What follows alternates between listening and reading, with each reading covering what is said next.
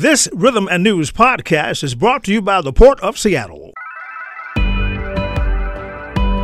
Hi, my name is Mian Rice, the Diversity and Contracting Director for the Port of Seattle.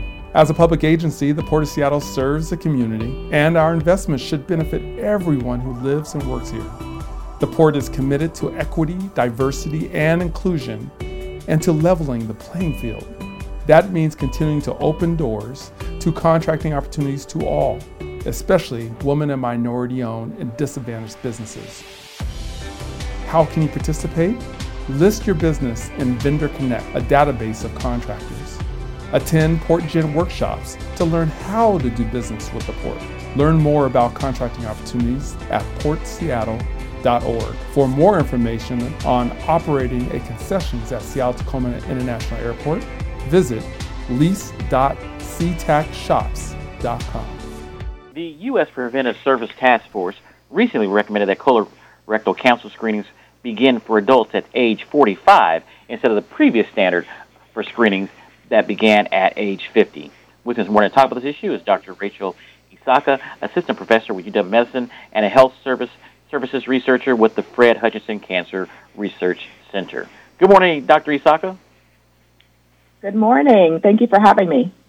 Oh, it's a pleasure to have you on. Thanks for having. Thanks for being here.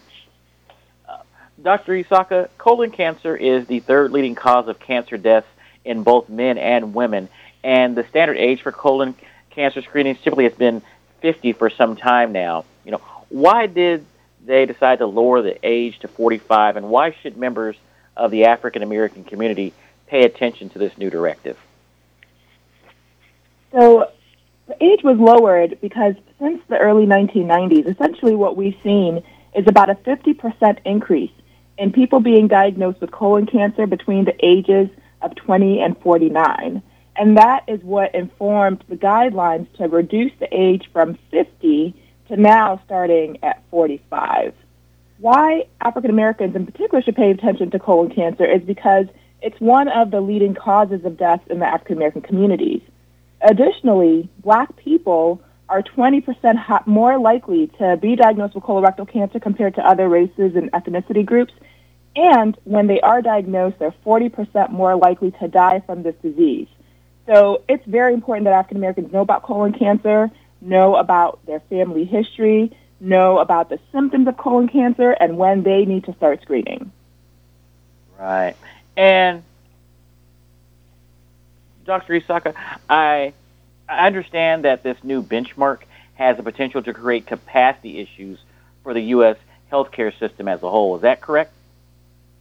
That's right. Um, so, Chris, this new guideline will mean that there are about 20 to 22 million Americans who were previously not eligible for colon cancer screening, but who now are. And here in the United States, the most common screening test is the colonoscopy.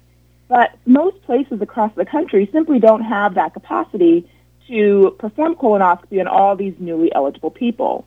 So, fortunately, there are many different ways to screen for colon cancer, including a stool based test.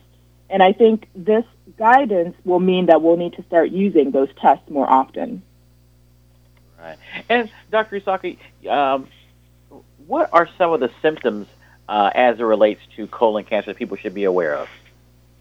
Absolutely. So, so far you and I have been talking about average risk screening, and that means that people are not having symptoms, which may be seeing blood in your stool, seeing a change in the appearance of your stool, so where stool was normal before and then becomes really, really quite thin, um, having unexplained weight loss or unexplained abdominal pain. All of those could be symptoms that suggest colon cancer. And regardless of what age you are, if you're having those symptoms, you should speak to a doctor about being evaluated. The other thing I'd want to mention is that for those who have a family history, these guidelines aren't, you know, targeting you. If there are people in your family who were diagnosed with colon cancer at the age of 60 or younger, and in particular parents and siblings and or children, then that individual should also begin screening earlier. So talk to your doctor about the right age for you. When we mention the screening reduced age from 50 to 45, we're really talking about folks who don't have symptoms and folks who don't have a strong family history.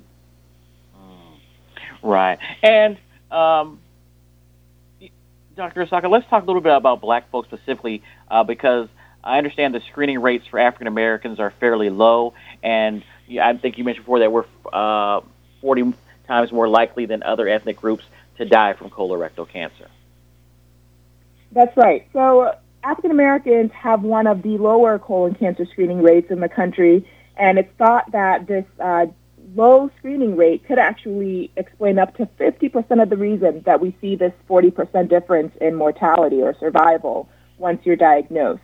Um, one of the, you know, there are many reasons for this. Um, one being, you know, black people are less likely to know their family history compared to other racial and ethnic minority groups. Um, insurance can sometimes be a significant barrier.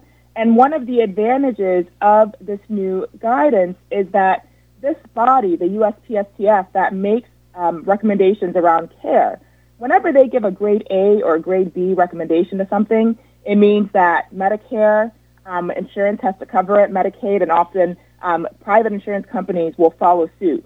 And by coverage, we mean that, you know, under the Affordable Care Act, folks should not have out-of-pocket costs associated with screening. So I really am hopeful that this new guidance will at least, um, you know, decrease that cost issue that is a significant barrier for a lot of black people. But we certainly need to get talking about our family history within black communities as well. Right. And um, also, I had a question to you about the impact uh, that the COVID pandemic has had on people as it relates to their health care and health care screenings. Um, I, I, read that a significant number of people did not get screened for colon cancer due to the, to the pandemic. Can you kind of uh, talk about that as well? I'm not a... That's right. So when COVID happened and you know guidance from the national um, from the government was telling everybody to stay home and and be safe, you know, folks just instinctively canceled their screening tests. And, you know, in the spring of last year, colon cancer screenings and other screenings too, breast um, and, and prostate and such, all fell by about 90%. We know that for breast and cervical cancers, those numbers have bounced back, but for colon cancer, it's still about 15% less than where we'd like it to be. And even before COVID-19, we weren't at the screening goal that we needed to be as a country. So we have a lot of work to do. I'd like to encourage folks out there today that if you skipped your screening exam, especially for colon cancer, please call your healthcare provider today and get that scheduled. And certainly if you're having symptoms or have a strong family history, don't delay this, this important um, preventative care. Right. And, and Dr. Issaka, you know, I think a lot of people uh, in our listening audience, you know, they may not realize the impact that a a delay in getting these screenings can have on them if they're like, well, you know, maybe I can put it off for another year, maybe another six months. Can you kind of talk about the uh, impact that delaying getting screened uh, for different things could have uh, on people as it relates to, um, you know, colon cancer or even other issues as it relates to that they probably should be getting uh, screened for uh, on a regular basis? Absolutely, Chris. So with most cancers, the goal of screening is to catch the cancer at the earliest stage possible. We know that when cancers and colon cancer are caught at an early stage, that that's when folks do the best. And so that's the goal we're trying to achieve.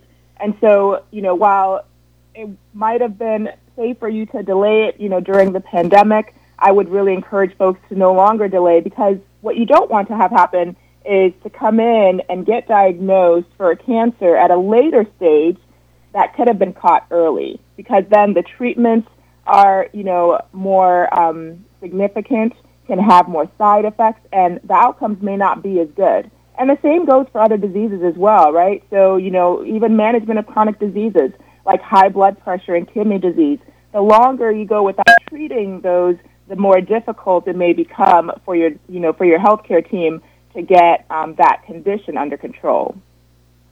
Mm.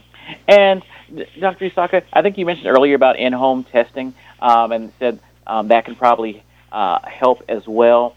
You know, what is the best way for people to go about um, in-home testing? I know I, I believe uh, there's some um, testing kits that people can uh, order, you know, online, might be over the counter, um, or should they rely on uh, having those come directly from the healthcare provider? I would really encourage uh, folks, Chris, to talk to their healthcare um, team. Um, you know, there are different types of at-home tests. Most of them are stool tests, and so you're just taking a really small amount of your stool, and it's looking for amounts of blood that you can't see with the naked eye. But the most important thing about these tests is that if it's an abnormal test, you want to get a follow-up colonoscopy to make sure that there isn't any early stage cancer or polyps that could be bleeding.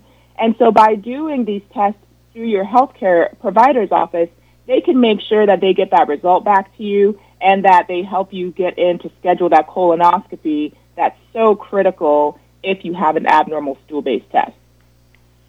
Mm. Right. And, and Dr. Isak, in an editorial that you wrote that appeared in the Seattle Medium newspaper and online at seattlemedium.com, you outlined three things that uh, to make a difference, uh, including talking about colorectal cancer. You know, how important is it for uh, friends and families to have these conversations in our community, um, particularly uh, around healthcare and healthcare issues? And in this uh, conversation, you know, as it talks about or relates to, you know, cancer and specifically colorectal cancer. Chris, I can't stress this enough. Um, a lot of times, you know, within black communities, we don't talk about, you know, diseases. We don't talk about what um, our grandmother or grandfather might have died from. We, and that information is really, really important, especially when it comes to disease like colon cancer and for many other diseases, because it may change the age at which you need to begin doing that testing to reduce your risk of getting that disease. So, you know, we have uh, I have a great friend. Her name is Candace Henley. She um, runs the Blue Hat um, Foundation, which is a, a, an advocacy group for Black people who are diagnosed with colorectal cancer. And she often says that you know family family secrets, you know, um, can lead to killing folks in the family. And so we need to just have these conversations because it really can be life changing. Right. And Dr. Issaka, I, I know that you've been involved with um, quite a few studies as it relates to colorectal cancer. Uh, there was one recent study I think that you actually led. You know, with with that being said, you know, what are some of the um, uh, the takeaways or the important takeaways from some of the studies that you've been involved in uh, recently that people should be aware of, especially as it relates to some of the statistics and things of that nature? Yes, and so you know, Chris, as I mentioned earlier, we're as a country trying to hit 80% of people who need to be screened getting screened, and we're not there yet. So one of the most important take-home messages I can have for the audience today is if you are not having symptoms, if you don't have a family history, and you are 45 years or older, please talk to your doc today, talk to your healthcare team about getting screened with, for colon cancer.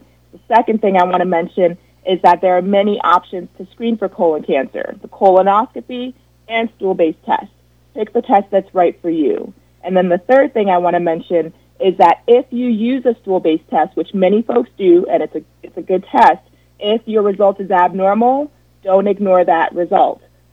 Please talk to your healthcare team about getting that follow-up colonoscopy. It could really save your life. And then the final thing I want to mention is that we need to have these conversations with our relatives. Let's talk about why folks in the family died and what they passed away from, and let's talk about how that might impact our behavior and what um, testing we need to get done to stay healthy. Well, Dr. Issaka, I want to thank you for joining us on today's show. I also want to thank you for the editorial that you had uh, written that appeared in the Seattle Medium and is online at seattlemedium.com. I thought it was very timely. I thought it was very informative. Just want to thank you for um, continuing to try and uh, educate and inform our community uh, about uh, colorectal cancer and some of the things that they can do to make sure that they live a healthy life for as long as possible. Thank you so much, Chris, for having me, and I appreciate you and the Seattle Medium for getting this information out there to the community.